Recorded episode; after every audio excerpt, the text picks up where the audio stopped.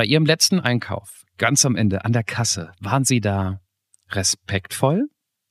Wahrscheinlich haben Sie sich das, wie wir alle, vorgenommen, aber die Umsetzung, die ist im Alltag manchmal nicht so einfach. Wir alle wissen, dass wir ständig mit irgendwelchen äh, Handys in der Hand eigentlich schon an der Einkaufskasse stehen und nicht sagen, äh, vielen Dank, dass Sie für uns auch in Corona-Zeiten immer wieder hart Dienst schieben, äh, gerade in, den, in der Anfangsphase und sich vielleicht einer Gefahr aussetzen, sondern wir telefonieren äh, mit dem Knopf im Ohr und bezahlen und äh, uns fällt das Lächeln schwer. Ja, unsere Vorstandsvorsitzende Beate Hereus bringt das mit dem kleinen Alltagsbeispiel ganz gut auf den Punkt. Respekt muss immer wieder neu erarbeitet werden. Genau deshalb diskutieren wir darüber bei Pro Diversity.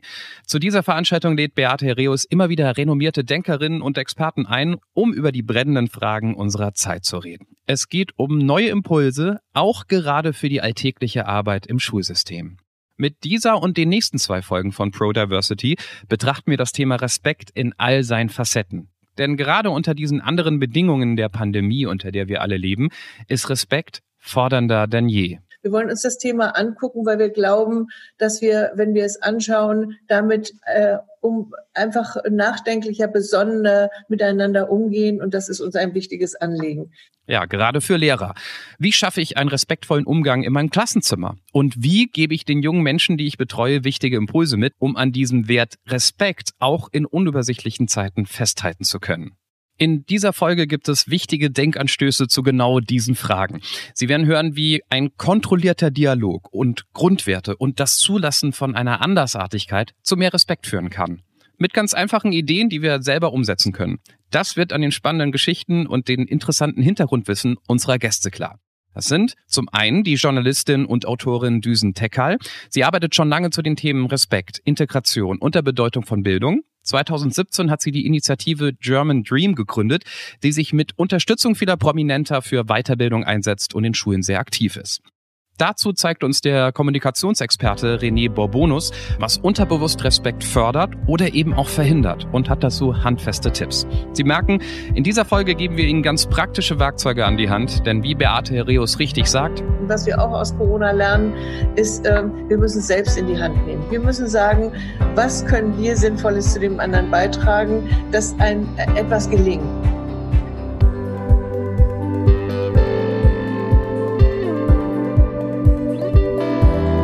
Diversity.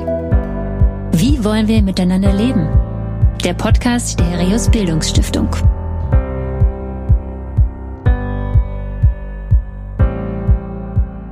Wir steigen gleich in ein paar Sekunden schon ein mit dem lebendigen Impulsvortrag von Düsen Tekal. Vorher noch zwei kurze Hinweise. Sie hören gerade die zweite Staffel von Pro Diversity. Falls Sie uns noch nicht in Ihrem Podcast-Player abonniert haben, schnell nachholen. Damit verpassen Sie auch nicht die bisherigen Folgen mit zum Beispiel Eckhard von Hirschhausen oder Mighty Nguyen Kim zu den Themen Anders lernen in Corona-Zeiten oder wie wir digital bilden können. Und dann ist da noch die Sache mit der Soundqualität. Uns ist es extrem wichtig, Sie in Ihrer Arbeit als Lehrer auch jetzt zu Corona-Zeiten zu unterstützen. Deshalb haben wir alles in Bewegung gesetzt, um Pro Diversity auch virtuell zu veranstalten. Leider konnten wir nur keine Glasfaserkabeln bewegen. Deshalb haben unsere Diskussionsteilnehmer halt die gleichen Probleme wie alle in ganz Deutschland. Die Streaming-Qualität, die ist jetzt nicht immer die beste. Dafür aber der Inhalt. Deshalb hoffen wir auf Ihr Verständnis. Einfach mal öfter hier und da vielleicht die Lautstärke mal kurz ein bisschen lauter oder leiser drehen. Dann verstehen Sie auch alles. So. Und nun Frau Tekal, die mit ihrer eigenen Geschichte zeigt, wie wichtig Bildung auch für gegenseitigen Respekt ist. Ja, herzlichen Dank für die Einladung. Ich möchte mich auch nochmal ganz herzlich bei der Hereus Stiftung bedanken, insbesondere bei Beate Hereus. Und ich habe vorhin die Gelegenheit gehabt, mir mal anzuschauen, warum auch diese Stiftung ins Leben gerufen wurde, nämlich ursprünglich, um finanziell benachteiligten Kindern den Zugang zu Bildung zu ermöglichen. Und es ist ja wirklich wahnsinnig beeindruckend, wie aktuell dieses Thema noch ist und wie viele Fürsprecher das noch braucht und dass es uns in einer individualisierten, reichen, starken Gesellschaft äh, trotzdem noch nicht umfassend gelingt, äh, diese Chancengleichheit und Partizipation und Teilhabe an Bildung zu manifestieren. Und ich bin dankbar, dass ich mich quasi als New Girl on the Block äh, in diese große Fußstapfen sozusagen vortasten konnte. Und so verstehe ich auch die Gründung unserer Bildungsinitiative. Die Herausforderung gerade in den westlichen individualisierten Gesellschaften darin besteht, offene Fragen auszuhalten. Das sind wir ja nicht gewohnt. Und mir ist auch aufgefallen, wenn ich das vergleiche, auch mit den Ursprungsregionen, aus denen ich komme, dass es dort ein Problem ist, was zusätzlich hinzugekommen ist mit Corona. Und dass das aber die Gesellschaft, die hiesige, doch schon äh, von eine ganz andere Probe gestellt hat, weil wir es nicht gewohnt sind, keine Antworten zu haben auf Fragen, die wir haben, weil wir es nicht gewohnt sind, offene Dissonanzen auszuhalten und auch eine Art Schwebezustand. Und was hat das alles mit Respekt zu tun? Ich finde, dass die Krise sehr gut gezeigt hat, worum es wirklich ankommt, also auch im Kern des Menschseins. Losgelöst von Bildung geht es natürlich erstmal um Respekt. Es geht um Werte, es geht darum, stattzufinden, es geht um Visibilität. Und leider hat man gesehen in den letzten Monaten, dass das Thema Bildung äh, ein Verlierer der Corona-Krise war, weil es zu wenig prominente Fürsprecher gibt für diese Thematik. Und das finde ich so schade, weil unser ganzes Bildungskapital das ist, was die verantwortungsbereite Gesellschaft von morgen ausmacht. Und mir persönlich ist das Thema Bildung deswegen so wichtig, weil es mein ganz persönliches Ticket in die Freiheit war. Mit meiner Partizipation an Bildung hatte ich Kraft, auch ähm, Gegenantworten zu geben. Ich komme aus einem Elternhaus, wo das Thema Bildung eine große Rolle spielt aber wo durchaus auch die ein oder anderen Werte mit der hiesigen Gesellschaft aufeinander geknallt sind. Und ich kann mich erinnern, dass zum Beispiel die Tatsache, dass ich studieren wollte in einer anderen Stadt, ein großes Problem dargestellt hat für meine Eltern. Ich komme aus einem kollektivistischen Kulturkreis und da spielt es eine sehr große Rolle, was, was die anderen sagen, was die Onkel sagen, die Tanten sagen. Und die Frage, die damals im Raum stand, war tatsächlich, du kannst doch nicht deine Tochter alleine in eine andere Stadt schicken, ohne dass sie verheiratet ist. Da sind wir beim Thema Werte und auch beim Thema Respekt. Denn ich glaube, zum Respekt gehört auch, dass man unterschiedliche Werte wahrnimmt, versteht, aber letztlich auch sich selber den Respekt gibt, seinen eigenen Weg zu gehen. Also für mich hat Respekt auch ganz viel damit zu tun, dem inneren Ruf zu folgen. Also Respekt der Mitmenschlichkeit gegenüber, aber auch mir selber. Und dieser Drang nach Partizipation, nach Bildung, der war bei mir so ausgeprägt, dass ich das ein oder andere Hindernis aus dem Weg räumen konnte. Ich habe das den German Dream genannt. Und ich habe es deswegen den German Dream genannt, weil mir diese Geschichtserzählung fehlte im, im deutschen Narrativ. Zwischen alle müssen raus und zwischen wir werden diskriminiert. Und mir haben die Grautöne gefehlt in dieser Debatte, die ja hitziger geführt wird wie kein anderes Thema und was uns ja auch gegenwärtig aktuell durch Moria gerade intensiv beschäftigt. Und für meinen Begriff gehört sozusagen auch die Bildung von Bildenden dazu, das Thema Aktualität, Herkunft, Religion äh, und Werte auch in die Schulräume zu tragen. Und ich bin dankbar für Lehrer wie meine Lehrerin Frau Nieswand in der Grundschule, die an mich geglaubt hat. Und ich komme aus einem Elternhaus, wo kein Deutsch gesprochen wurde, wo wir keine Bücher hatten. Und meine Mutter kann bis heute nicht lesen und schreiben. Und warum hat es trotzdem geklappt? Es hat geklappt, weil ich ein Ergebnis dieser Solidargemeinschaft bin. Von tollen Lehrern, die an mich geglaubt haben. Von Nachbarn und letztlich eben auch von Chancengleichheit, die hier vorhandener war als in manchen anderen Regionen auf dieser Welt. Und so konnte ich durch den Zugang in die Bibliothek, die damals umsonst war, konnte ich als Leseratte, konnte ich so meinen Wissensdurst, meine Neugier befriedigen, ohne dass ich das zu Hause bekommen habe. Dafür habe ich zu Hause andere Werte vermittelt bekommen, die mir auch geholfen haben. Und der German Dream ist eine Bildungsinitiative, die noch relativ jung ist, wie gesagt, zwei Jahre alt, die ich ins Leben gerufen habe, um den German Dream, nämlich in die Freiheit kommen und die Freiheit teilbar machen für andere, auch für andere möglich zu machen. Das heißt, mein German Dream hat sich schon längst erfüllt. Aber was ist jetzt mit der nachfolgenden Generation? Und ich habe oft Diskussionen gehabt, auch in den Wertedialogen mit Schülern und Schülerinnen, die zum Beispiel gesagt haben, wenn ich arabisch bin, dann kann ich ja nicht deutsch sein. Und wenn ich muslimisch bin, dann kann ich ja nicht Deutschland gut finden. Und ich habe oft gemerkt, dass da ein Vakuum ist, dass da sozusagen ein Identitätsthema aufploppt, wo wir keine Antworten drauf haben. Und ich bin dann von vielen engagierten Lehrern eingeladen worden, um mal Vorträge zu halten, auch in den Schulen, darüber zu sprechen, wie das so ist, sich hier zurechtzufinden und zurechtzukämpfen und beides mitzubringen. Also die Werte der Herkunft mit den hiesigen Werten dieser Gesellschaft. Und dass man natürlich beides sein kann dass man sozusagen auch wie in unserem Fall, ich habe noch zehn Geschwister, wir sind elf Kinder zu Hause, Hallöchen. dass man ich bin gerade Hallöchen, ich mhm. dass man durchaus sozusagen kurdisch-jesidische Wurzeln haben kann und trotzdem auch ein Teil dieser riesigen Gesellschaft sein kann und auch ähm, einen Platz hat in dieser Gesellschaft. Und auch wenn dieser Platz nicht immer selbstverständlich ist, glaube ich, dass Lehrern, und heute hören ja viele Lehrer zu, eine ganz wichtige Rolle zuteil wird, weil Lehrer natürlich auch äh, einen ganz großen Einfluss haben, auch auf den Verlauf und den Weg von Schüler und Schülerinnen. Ich merke das bei meinen äh, beiden Nichten. Die eine kommt besser durch die Krise und die andere nicht so gut. Und das hat ganz viel damit zu tun, was die selber auch für ein Verhältnis haben zu ihren Lehrern und Lehrerinnen, aber auch was sie für Typ Menschen sind, sage ich mal. Das kann ganz unterschiedlich geführt werden. Und German Dream heißt jetzt ganz konkret, dass wir Zeitzeugen der freiheitlich-demokratischen Grundordnung, das sind Menschen, die prominent sind, das sind Sportler, das sind Politiker, das sind Journalisten, das sind aber auch Menschen aus, aus der Gesellschaft. Wir können zum Beispiel mal ein Bild einblenden oder freigeben. Und da ist es eben so, dass diese ähm, Wertebotschafter, wie wir sie nennen, mit uns bundesweit an die Schulen gehen und von ihrem persönlichen German Dream erzählen. Diese Bildungsinitiative richtet sich nicht nur an Kinder und Botschafter mit Zuwanderungsgeschichte, sondern wir sagen, wenn wir Teil dieser Gesellschaft sein wollen, dann geht es um eine Wertegemeinschaft. Und dann haben, Teil, haben natürlich auch Menschen, die auch hochton Deutsche sind, aber auch Menschen mit Zuwanderungsgeschichte spannende Geschichten zu erzählen. Arbeiterkinder mit deutschen Wurzeln, die sich hochkämpfen mussten, haben auch ihren German Dream erfüllt.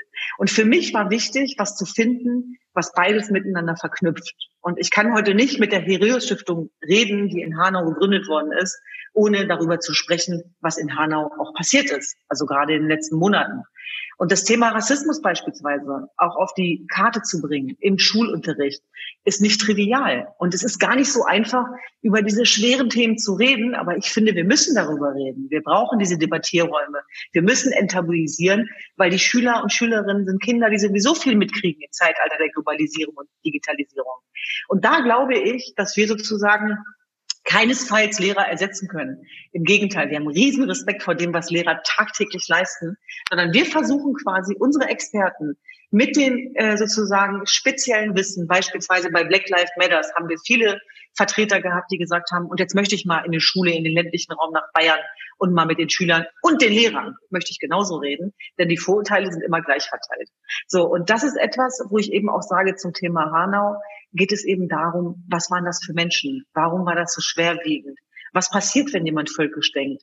Warum spricht der Menschen, die sozusagen Deutsche sind, trotzdem das Deutschsein ab?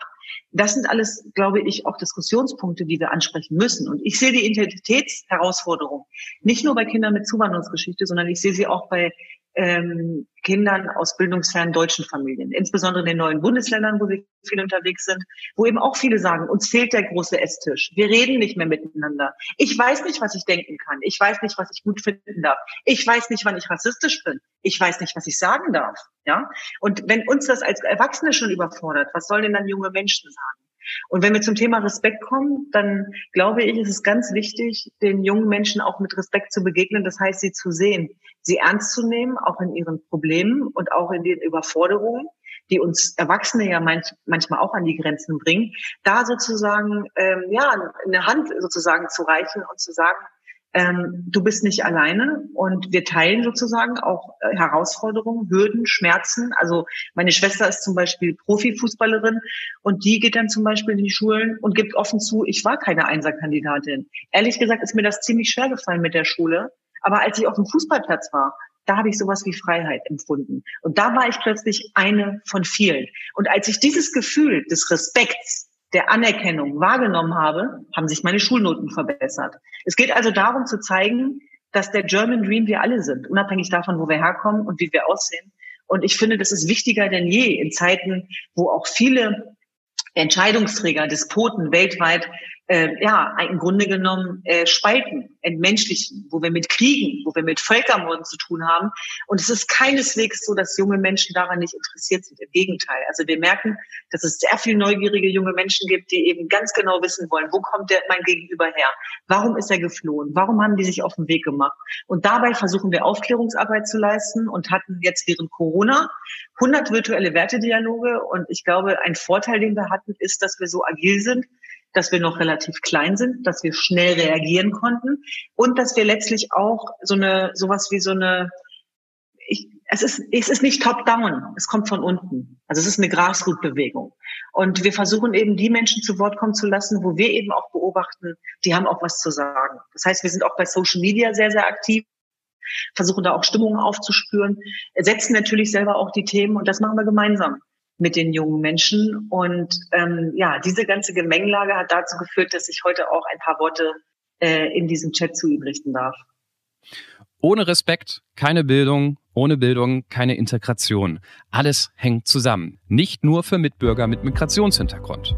Die erwähnten Wertebotschafter der Initiative German Dream, die sind auch gerne in ihrem Unterricht oder bei ihrer Veranstaltung dabei, um einen gemeinsamen Entwicklungsprozess anzustoßen. Einfach direkt an German Dream wenden.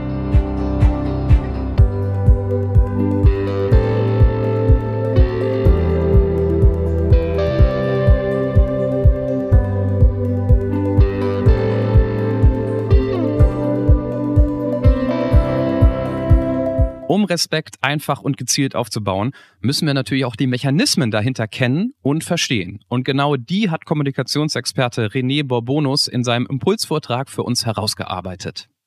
Herzlichen Dank. Vielleicht fange ich damit an, mal zu erzählen. Eine Frage, die ich sehr oft gestellt bekomme und die ja auch irgendwie so ein bisschen jetzt auch mitschwingt, ist immer die Frage, wie bekommt man mehr Respekt? Also ich glaube, Menschen brauchen das. Menschen wollen respektiert werden. Sie leiden, wenn sie nicht respektiert werden. Menschen werden übrigens nachweislich krank, wenn sie über längere Zeit nicht äh, ausreichend Respekt bekommen. Also die Frage ist ja durchaus ähm, äh, legitim, wie bekommt man mehr Respekt? Die Antwort darauf ist einfach und schwierig indem man selbst auch respektvoll ist. Denn Menschen spiegeln einander. Ne? Also geh durch eine Innenstadt und ähm, ähm, und jetzt kommt da jemand und ist freundlich und grüßt freundlich. Du grüßt zurück in der Regel. Also wir spiegeln einander oft auch ad hoc. Also wer Respekt möchte, sollte auch in der Lage sein, respektvoll ähm, zu agieren. Dann ist natürlich die Frage, was ist denn Respekt überhaupt? Ich meine, das ist ja gar nicht so einfach zu, zu definieren. Und ähm, ich mag vielleicht von einer Entdeckung erzählen, die ich vor vielen Jahren hatte, als ich an dem Buch gearbeitet habe. Und zwar war das Matthew Alexander. Matthew Alexander ist ein ehemaliger CIA-Top-Agent. Der wurde damals mit einem sehr delikaten Auftrag in den Irak geschickt. Der sollte den Al-Sawaki finden. Das war der erste äh, ISIS-Chef. Damals hieß der yes no ISIS. Der wurde mit einem großen Ermittlerteam dahin geschickt, um den zu finden. Ich nehme das vorweg. Die haben den gefunden. Interessant ist zu erfahren, wie. Durch Informationen, die man aus Verhören gewonnen hat. Interessant ist zu erfahren, wie die an diese Informationen gekommen sind. Darüber gibt es eine Dokumentation, die heißt How to Break a Terrorist. Und seine These lautet, Respekt schlägt Folter. Also Matthew Alexander erzählt uns, in dem Moment, in dem es gelungen ist, selbst den Todfeind, was nicht einfach ist, mit Respekt zu behandeln, haben die mehr Informationen bekommen als durch die übelsten Foltermethoden, die es gibt. Ist das spannend? Ich finde schon. Und es ist jetzt sehr interessant zu erfahren, was die Ermittler alles können mussten. Die mussten die Sprachen sprechen. Wir reden gleich von mehreren. Koran zitierfähig kennen, Feindesstrukturen, Familienstrukturen kennen. Und so ein bisschen nähern wir uns gerade mit sieben Meilenstiefeln dem Begriff Respekt. Respekt ist ein Wort, das aus dem Lateinischen kommt. Respizere ist das Ursprungswort. Das heißt so viel wie zurückblicken. Also Respekt heißt, den anderen zu sehen, den anderen wirklich zu sehen. Man kann Menschen Ansehen verleihen, indem man sie ansieht. Und äh, es gibt eine schöne, ich habe auch das Buch gelesen, German, German Dream, ähm, und es gibt eine schöne Stelle, die, die, die ich sehr faszinierend finde, als es darum ging, dass Wertebotschafter eben dann in den Schulen aktiv werden und wie man ins Gespräch kommt. Und da verrät uns Frau Tecker nämlich einen Weg auf Augenhöhe zu sein. Und genau das ist für mich ein bisschen weiter gedacht, ähm, ähm, Respekt, auf Augenhöhe zu sein. Und das ist das Spannende, wenn wir auch dann später vielleicht über Diskurs sprechen auch an Schulen. Ähm, ich glaube, jeder, auch Schüler, können sofort akzeptieren, vielleicht sogar gerade Schüler, dass es andere Menschen gibt, die einer anderen Meinung sind oder einen anderen Wert vertreten. Ich glaube, das ist für niemanden ein Problem. Aber es ist ein großes Problem für uns, wenn wir das Gefühl haben, dass wir mit unserem Wert oder mit unserer Idee nicht respektiert werden. Und dann können Gespräche eben auch nicht ähm, ähm, gelingen. Respekt ist übrigens auch eine universelle Kunst. Auch das hat Frau Tecker grundsätzlich schon mal sehr schön auch e-, eben angedeutet. Ähm, Respekt kann ich auch nur anderen erweisen, wenn ich mich selbst ähm, respektiere und wenn ich einen, einen Sinn habe auch für die eigenen Werte. So, also das vielleicht mal zur Grundlage. So bis hierhin, Leute, sind sich immer alle einig oder nicht? werden alle sofort sagen, jawohl, Respekt, super wichtige Angelegenheit. Steht in allen Firmenleitbildern. Geh mal in Unternehmen, schlag mal ein Firmenleitbild auf, da findest du Respekt. Also Respekt ist ein unfassbar anerkannter Wert. Wir alle finden ihn toll. Die Frage ist, wenn wir Respekt alle so toll finden, warum müssen wir dann hier darüber debattieren? Warum vermissen wir ihn? Warum ist er so selten präsent? Und äh, das finde ich eine sehr spannende äh, Frage im Grunde genommen. Also wenn wir einerseits Respekt toll finden, warum ist er andererseits nicht da? Und dazu vielleicht zwei ähm, äh, grundsätzliche Überlegungen. Das eine ähm, bedeutet, ähm, äh, der eine Grund, den ich sehe, ist, dass wir in einem respektlosen Klima leben. Also Respektlosigkeit unterhält uns beispielsweise nicht zu knapp. Ähm, es ist relativ schwierig geworden, andere zu sehen, wenn wir ganz banal nur noch auf unser Smartphone schauen. Also dann ist Respekt relativ schwierig. Das ist eine meiner schlimmsten Respektlosigkeiten meinen Kindern gegenüber beispielsweise, dass ich mich äh, viel zu oft hinter iPhone und Tablet verstecke. Und ähm, also zum einen haben wir das Klima, das sich ein bisschen auswirkt auf Haltung. Wir haben ein sehr gereiztes Klima. Es ist relativ schwierig geworden, ähm, äh, miteinander zu debattieren und, und einen Diskurs zu führen. Und der zweite Grund, den ich anführen möchte, warum Respektlosigkeit in der Welt ist, und dafür möchte ich einfach jeden, der auch hier im Chat ist und viele darüber hinaus gerne sensibilisieren. Wir alle, Sie alle, die hier heute zuhören, ähm, wir alle sind sehr oft respektlos, behaupte ich. Ich behaupte aber auch weiterhin, meistens sind wir das aus Versehen. Ich glaube, die meisten Respektlosigkeiten bekommen wir tatsächlich nicht mit. Und ähm, dafür möchte ich auch ein bisschen sensibilisieren, weil sie natürlich auch die Grundlage bilden für einen Diskurs. Ich mag ein paar Beispiele geben. Ähm, für unbeabsichtigte Respektlosigkeiten im, im Alltag einfach, die da stattfinden. Und vielleicht sind Sie auch betroffen, ich bin es auf jeden Fall. Ähm, zum Beispiel Respekt zur Erinnerung bedeutet den anderen sehen. Und eine Respektlosigkeit, die ich besprechen möchte, ist so ziemlich das Gegenteil davon. Ähm, es den anderen nicht sehen, das ist die sogenannte Bagatellisierung. Und jetzt bitte achten Sie mal drauf, wie oft wir im Alltag, wenn Menschen plötzlich sehr emotional vor uns stehen, also jemand ist stinksauer, weil wir vielleicht eine Verabredung nicht eingehalten haben, jemand ist verletzt, weil wir einen blöden Spruch gemacht haben, oder unser Kind steht vor uns mit einer Menge Prüfungsangst, wichtige Klausuren stehen an, das passiert ja. Ich habe zwei Kinder, der jüngste, äh, selbst im, im Kindergarten schon, wenn die irgendwas aufführen müssen, ein Lied singen müssen, dann haben die ja zum Teil brutal viel Angst. Und dann bitte achten Sie mal drauf, was wir Eltern oder wir Bezugspersonen dann gerne sagen. Ganz oft Sätze wie, ach komm, das ist doch nicht so schlimm. Jetzt stell dich mal nicht so an. Das wird schon. Und ähm, das packst du schon. Ein Beinbruch wäre jetzt schlimmer, hat meine Mutter immer gesagt. Also damit wir uns richtig verstehen, das ist immer gut gemeint. Ich will das nicht verurteilen, mache das selber auch. Ja. Aber es ist ähm, nicht unbedingt äh, gut, wenn es gut gemeint ist. Denn schauen Sie gerade im Schmerz, gerade in der Wut, der Angst wollen wir gesehen werden. Da brauchen wir den Respekt unserer Bezugsperson. Ihn dann nicht zu bekommen, ähm, schmerzt möglicherweise. Die Gegenstrategie verschlimmern, das erlebt man auch relativ oft. Äh, Deborah Tennis, eine Soziolinguistin, die weiß das sehr schön nach. Menschen äh, reagieren manchmal sogar mit Verschlimmerungen. Also dann kommt eine Person, ist hoch emotional und dann sagt die andere Person Sätze wie, dass du das aushältst. Ich könnte das nicht. Also so könnte ich, so könnte ich nicht leben. Ja, mit, mit so einer Situation käme ich nicht zurecht.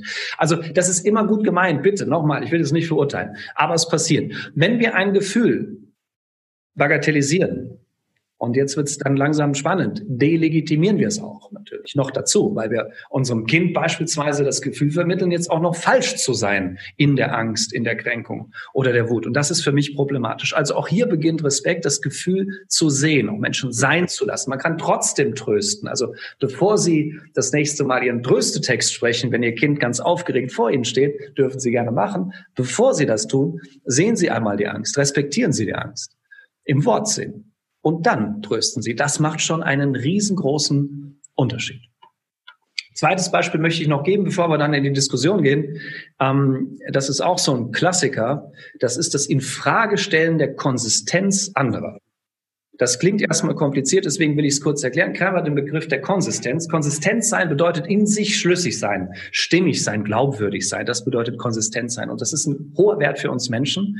Ähm, wir haben, wenn wir uns zu etwas bekunden, zu einer Bereitschaft bekunden, haben wir eine relativ hohe intrinsische Motivation, dem auch Folge zu leisten. Wenn man jetzt unsere Konsistenz in Frage stellt, tut das furchtbar weh. Das erleben wir manchmal in Talkshows. Da heißt es doch aber, Sie als Grüner, Sie dürften noch gar keinen Q7 fahren oder sowas. Und dann wird das Gespräch plötzlich sehr, sehr ähm, schwierig, weil wir die Konsistenz anderer in Frage stellen. Was heißt das? Das heißt, dass wir die Glaubwürdigkeit der Menschen in Frage stellen. In dem Wort Glaubwürdigkeit steckt auch das Wort Würde drin. Im Grundgesetz steht ganz vorne, ganz groß, jeder kennt den Satz, die Würde des Menschen sei unantastbar. Der große Menschenrechtler Karl-Heinz Rummenigge hat letztes Jahr auch nochmal darauf hingewiesen, die Würde des Menschen sei unantastbar. Und doch tun wir das. Jeden Tag. Manchmal im Vorbeigehen, manchmal im Nebensatz. Also rhetorisch halten wir uns da kaum zurück. Und ich nehme mich da nicht aus. Ich bin ja leider genauso ein Kommunikationsstep wie alle anderen auch. Und ich mag Ihnen ein Beispiel geben. Einige Zeit schon her. Ähm, stehe ich im Badezimmer abends, putze mir die Zähne und während ich mir selbst die Zähne putze, greift meine freie Hand an die Zahnbürste von meinem ältesten Sohn Leo. Damals war der sechs Jahre alt. Die Zahnbürste war sehr trocken. Also die hat zwölf Stunden kein Wasser gesehen. Und jetzt wohnt Leo praktischerweise direkt neben dem Badezimmer. Ich rufe einmal laut drüber, sag mal, Leo, hast du dir die Zähne geputzt? Und was ruft er sofort zurück? Ja, ich glaube, wie alle Kinder an der Stelle Ja zurückrufen. Dann sage ich, Leo, komm mal her. Dann lasse ich ihn kommen, dann erkläre ich ihm das, ich lasse ihn die Zähne putzen, das ist alles in Ordnung, das ist meine Aufgabe als Vater. Was habe ich aber auch gemacht? Ich habe aus einem damals sechsjährigen Jungen einen Lügner gemacht. Einfach so. Ohne Grund. Ich hätte auch rüberrufen können, Leo, du hast dir die Zähne noch nicht geputzt, komm mal ins Bad Zähne putzen. Hätte das gereicht? Na klar hätte das gereicht. Zudem wusste ich ja, dass er sich die Zähne nicht geputzt hat. Aber das machen wir mit Menschen, die uns nahestehen, im Beruf, aber auch zu Hause. Wir sprechen ihnen manchmal die Konsistenz ein wenig ab und das tut einfach höllisch weh. Ähm, Loriot vielleicht abschließend hat ein, ein, ihm wird das zugeschrieben, einen wunderbaren Text mal veröffentlicht, der ist gerade fünf Zeilen lang, deswegen kann ich das in der kurzen Zeit noch äh, kurz zeigen. Ähm, und das ist die größte Lektion, die ich jemals zum Thema Konsistenz erhalten habe. Zwei Männer treffen sich, es geht gleich richtig los, ein Dialog. Der erste sagt, du bist zu spät. Da sagt der zweite, du hast gesagt um elf. Da sagt der erste, ich habe gesagt um zehn. Da sagt der zweite, ach so, ich habe irgendwie elf verstanden. Und dann sagt der erste, ach so. Und ich dachte wirklich, ich hätte zehn gesagt. Und da ist alles drin. Such's beim anderen und ein Gespräch verhärtet. Immer. Such's bei dir selbst und ein Gespräch entspannt.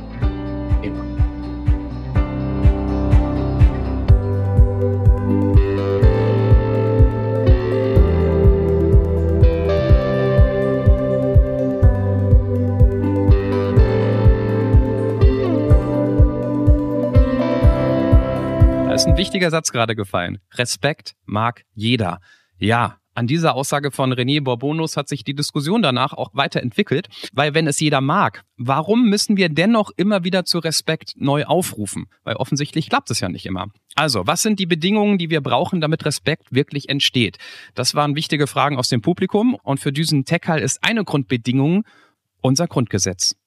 Wie wichtig diese Werte und dieses Grundgesetz sind, merkt man daran, dass Bildung alleine nicht reicht. Ich kann perfekt Deutsch sprechen. Ich kann hier äh, in einem guten Beruf nachgehen und ich kann trotzdem nicht angekommen sein.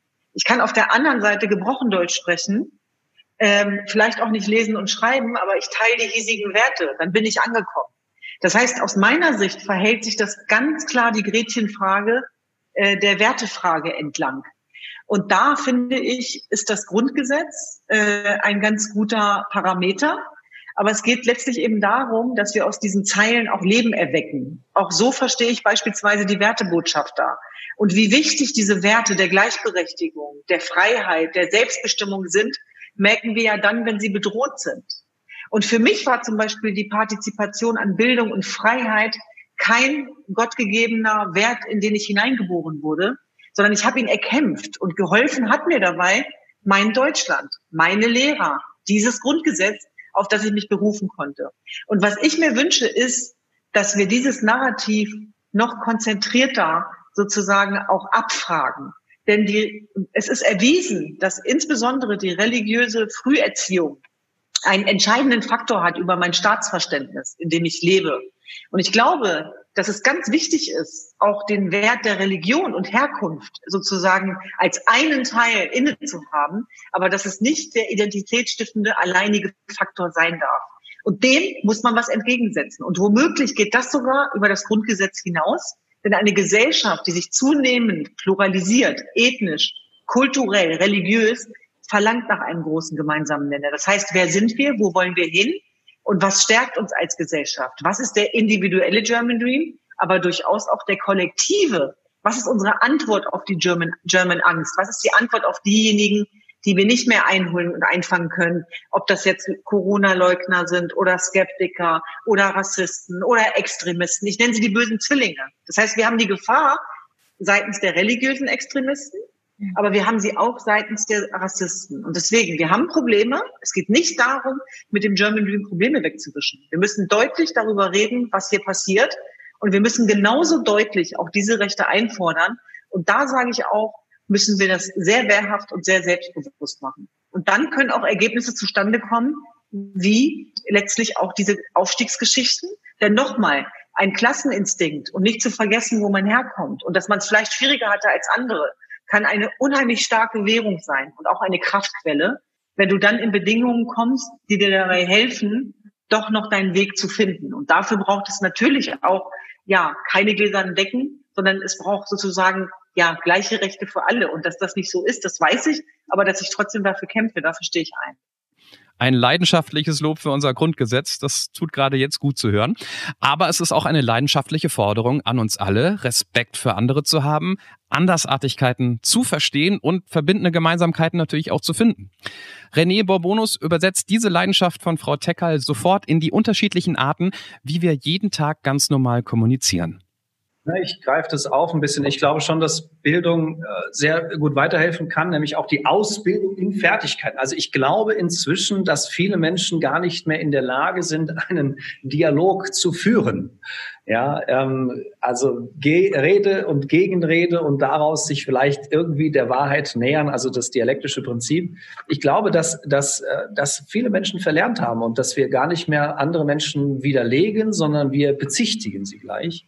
Und ich glaube, dass Dialogfähigkeit schon helfen kann, dass man die ausbilden kann. Ich mag ein Beispiel geben, gerade wenn wir so über hitzige Debatten sprechen. Es gibt in, in der, im, im Kommunikationstraining so einen Klassiker, das heißt, es ist der kontrollierte Dialog. Der kontrollierte Dialog, den führt man gerne durch mit zwei Menschen, die wirklich in einer Frage grundsätzlich gegenteiliger Meinung oder gegenläufiger Meinung sind. Und ganz grob erklärt, das ist an und für sich eine relativ einfache Regel, äh, wenn, wenn wir miteinander streiten. Und ähm, ich bin, äh, was was ich, für das Tempolimit, wir machen jetzt mal bewusst ein etwas harmlose und du bist gegen das Tempolimit. Ähm, und ich trage mein, meine, mein Argument vor, dann musst du, bevor du dein Argument formulierst, erst einmal sagen, René, dein Argument lautet also, du wiederholst sozusagen mit eigenen Worten mein Argument. Und erst wenn ich das bestätigt habe, also wenn ich gesagt habe, ja genau, dann sprichst du dagegen. Und dieses Ding, das so harmlos das klingt, so einfach das klingt, ist tatsächlich magisch, weil ich das seit 20 Jahren mache mit ganz, ganz äh, mit Themen, die sehr stark polarisieren.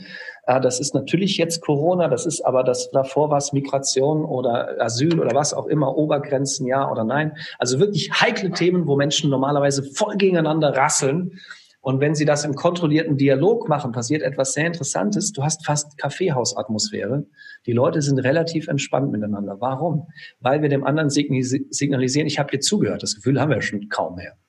Wir signalisieren, ich habe das verstanden, was du sagst.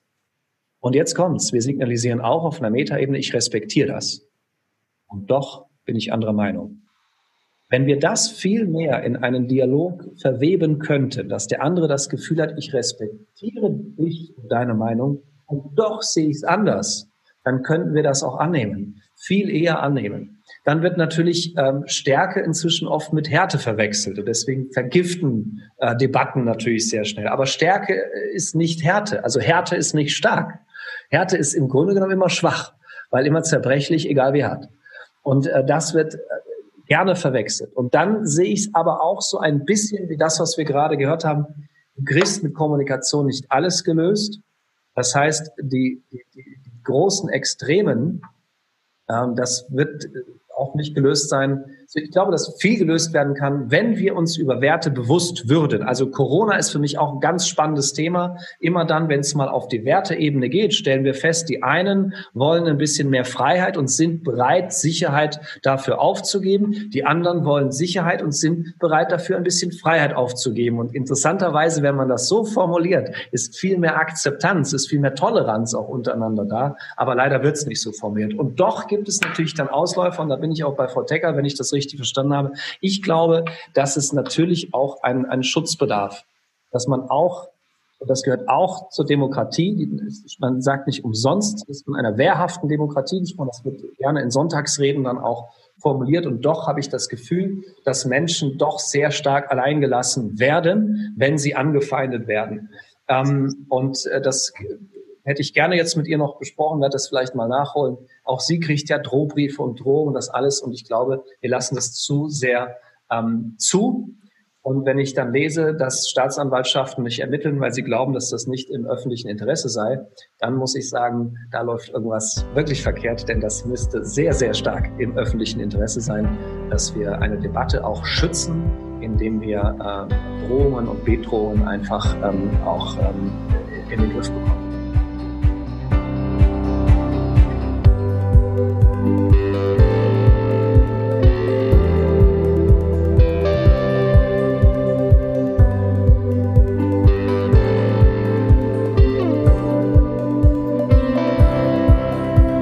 Wir von der Herreus Bildungsstiftung wollen vor allem Lehrer in ihrer Arbeit unterstützen. Deshalb war es für uns natürlich auch besonders wichtig zu fragen, wie schaffen wir das mit dem Respekt im System Schule?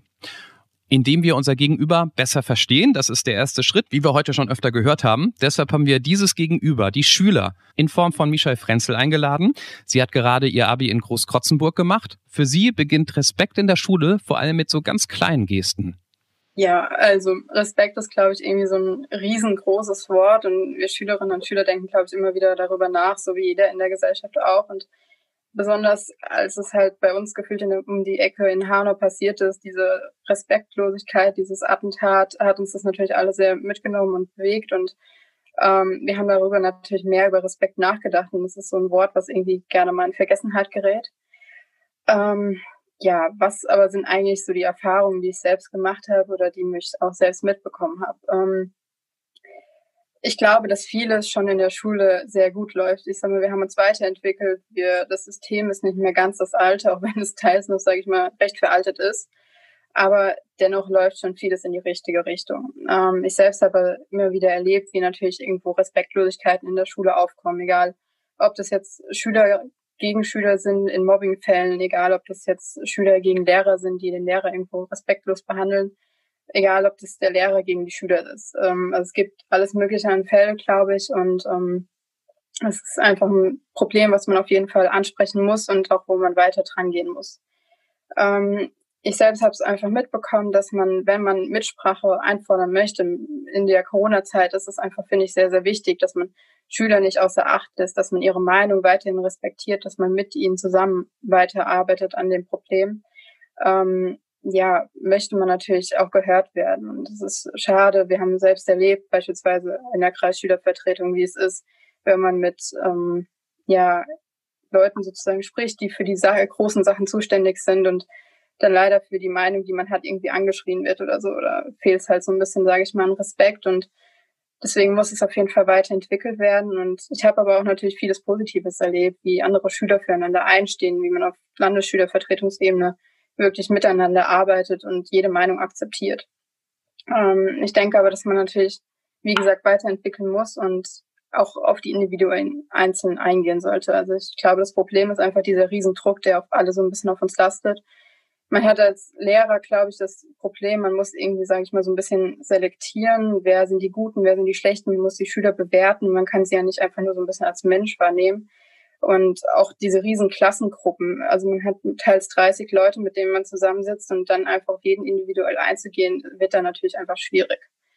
Ähm, ich finde dieses Konzept einfach sehr interessant, zum Beispiel Schulen demokratischer zu machen, dass man sagt, man hat einfach mehr Mitbestimmungsrecht, man hat größeren Respekt. Und ich glaube, dass der wichtigste Punkt, der ja eigentlich auch schon angesprochen worden ist, einfach ist dieses auf Augenhöhe begegnen, dass man sagt, man sieht es, man sieht nicht immer nur diese Lehrer-Schüler-Rolle, man sieht nicht nur die Schüler Schulleitungsrolle und so weiter, sondern wirklich, dass man sich auf Augenhöhe begegnet, mit Respekt begegnet und ja zusammen an Lösungen arbeitet, dass man zusammen miteinander arbeitet und dass man einfach ja das Ganze weiterbringt das denke ich, ist sehr, sehr wichtig dabei, ja.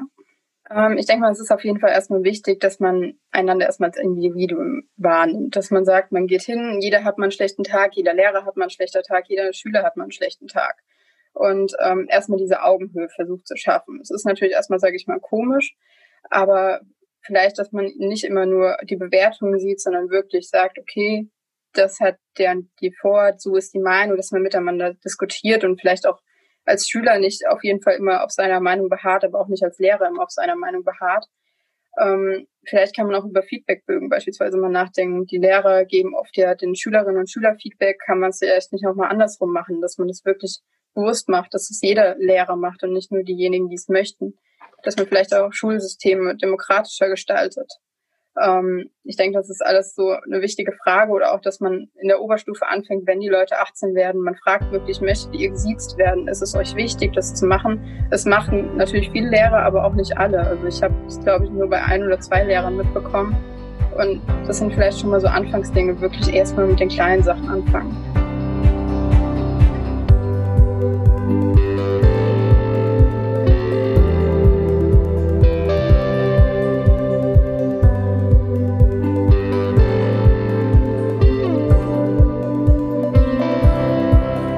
Wir haben Ihnen heute schon wichtige Impulse mitgegeben. Und jetzt am Ende gibt's nochmal einen praxisnahen Tipp, was wir alle, also nicht nur Lehrer, morgen schon verändern können, um für ein Mehr an Respekt zu sorgen. Ich glaube, was wir alle sofort machen könnten, ist so ein bisschen milder sein ähm, äh, gegenüber anderen Meinungen. Ich glaube, wir können etwas milder sein im Urteil und können insgesamt alle, wenn das alle machen würden, auch ein Gesprächsklima damit formen, das auch wieder mal einfach Unstimmigkeiten auch zulassen könnte, ohne dass es gleich so brutal wird. Denn ich glaube schon, dass dieses Gesprächsklima und dieser respektlose Diskurs, den wir oft führen, schon dazu beiträgt, dass Menschen eben auch in der realen Welt möglicherweise dann gewalttätig werden, weil man sich am Ende vielleicht sogar durch diesen ganzen, durch diese Welle von, von Verachtung, die wir Andersdenkenden gegenüber äh, bringen, und das sind wir übrigens alle, schon auch mal dezent. Und ähm, äh, und das kann natürlich schon dazu beitragen, dass das sehr schnell real wird. Also ein bisschen milder sein. Ich habe äh, in meinem äh, Studium einen Satz gehört, den ich damals überhaupt nicht verstanden habe. Inzwischen habe ich ihn verstanden. Ähm, da hieß es, Max, der ist von Max Weber ähm, und er sagt, ein Politiker, also ein Mensch, der sich der politische Verantwortung übernimmt, macht sich schuldig, so oder so. Ich fand den Satz immer interessant und jetzt weiß ich, was er bedeutet, weil es gibt Situationen wie jetzt, da gibt es keine gute Lösung. Und das einfach auch mal auszuhalten und zu respektieren. Und das gilt auch für die Schule. Ich habe das als Vater mitgekriegt, ich habe das als Mann einer Lehrerin mitgekriegt, wie sehr schnell äh, Menschen da auch miteinander ins Gericht gehen, wenn dann das Teams noch nicht läuft oder bei dem einen besser als bei dem anderen. Und äh, wenn Lehrer sich dann über Eltern aufregen und Eltern sich über Lehrer aufregen und, und, und ich habe das Gefühl, dass es gleich immer so hochkocht. Und ich glaube, wenn wir ein bisschen, ähm, ich fand den Satz so schön von der Dame, die Gadamer zitiert hat, ich mag noch eine um draufsetzen, also du kannst Recht haben oder glücklich sein, ist von, von, von Rosenberg, ein Mensch, bei dem ich ein bisschen was lernen durfte auch. Ähm, also, dass wir da einfach mal aufhören, äh, Recht zu haben, mit ein bisschen Offenheit in den Dialog gehen und vielleicht mit der Bereitschaft in den Dialog gehen, ähm, als ein etwas anderer Mensch aus dem Dialog wieder rauszugehen, denn das bedeutet eben wirklicher Dialog auch. Und dafür sind wir auch da, für Sie, mit unserer stetigen Arbeit der Herreus Bildungsstiftung und mit unserer nächsten Podcast-Folge Ende Oktober. Bis dahin, bleiben Sie im Dialog. Das war Pro Diversity. Mehr Infos zur Veranstaltungsreihe Wie wollen wir miteinander leben, wie zum Beispiel der komplette Videomitschnitt des Gesprächs und unsere gesamten Weiterbildungsangebote für Lehrer gibt es auf hereus-bildungsstiftung.de.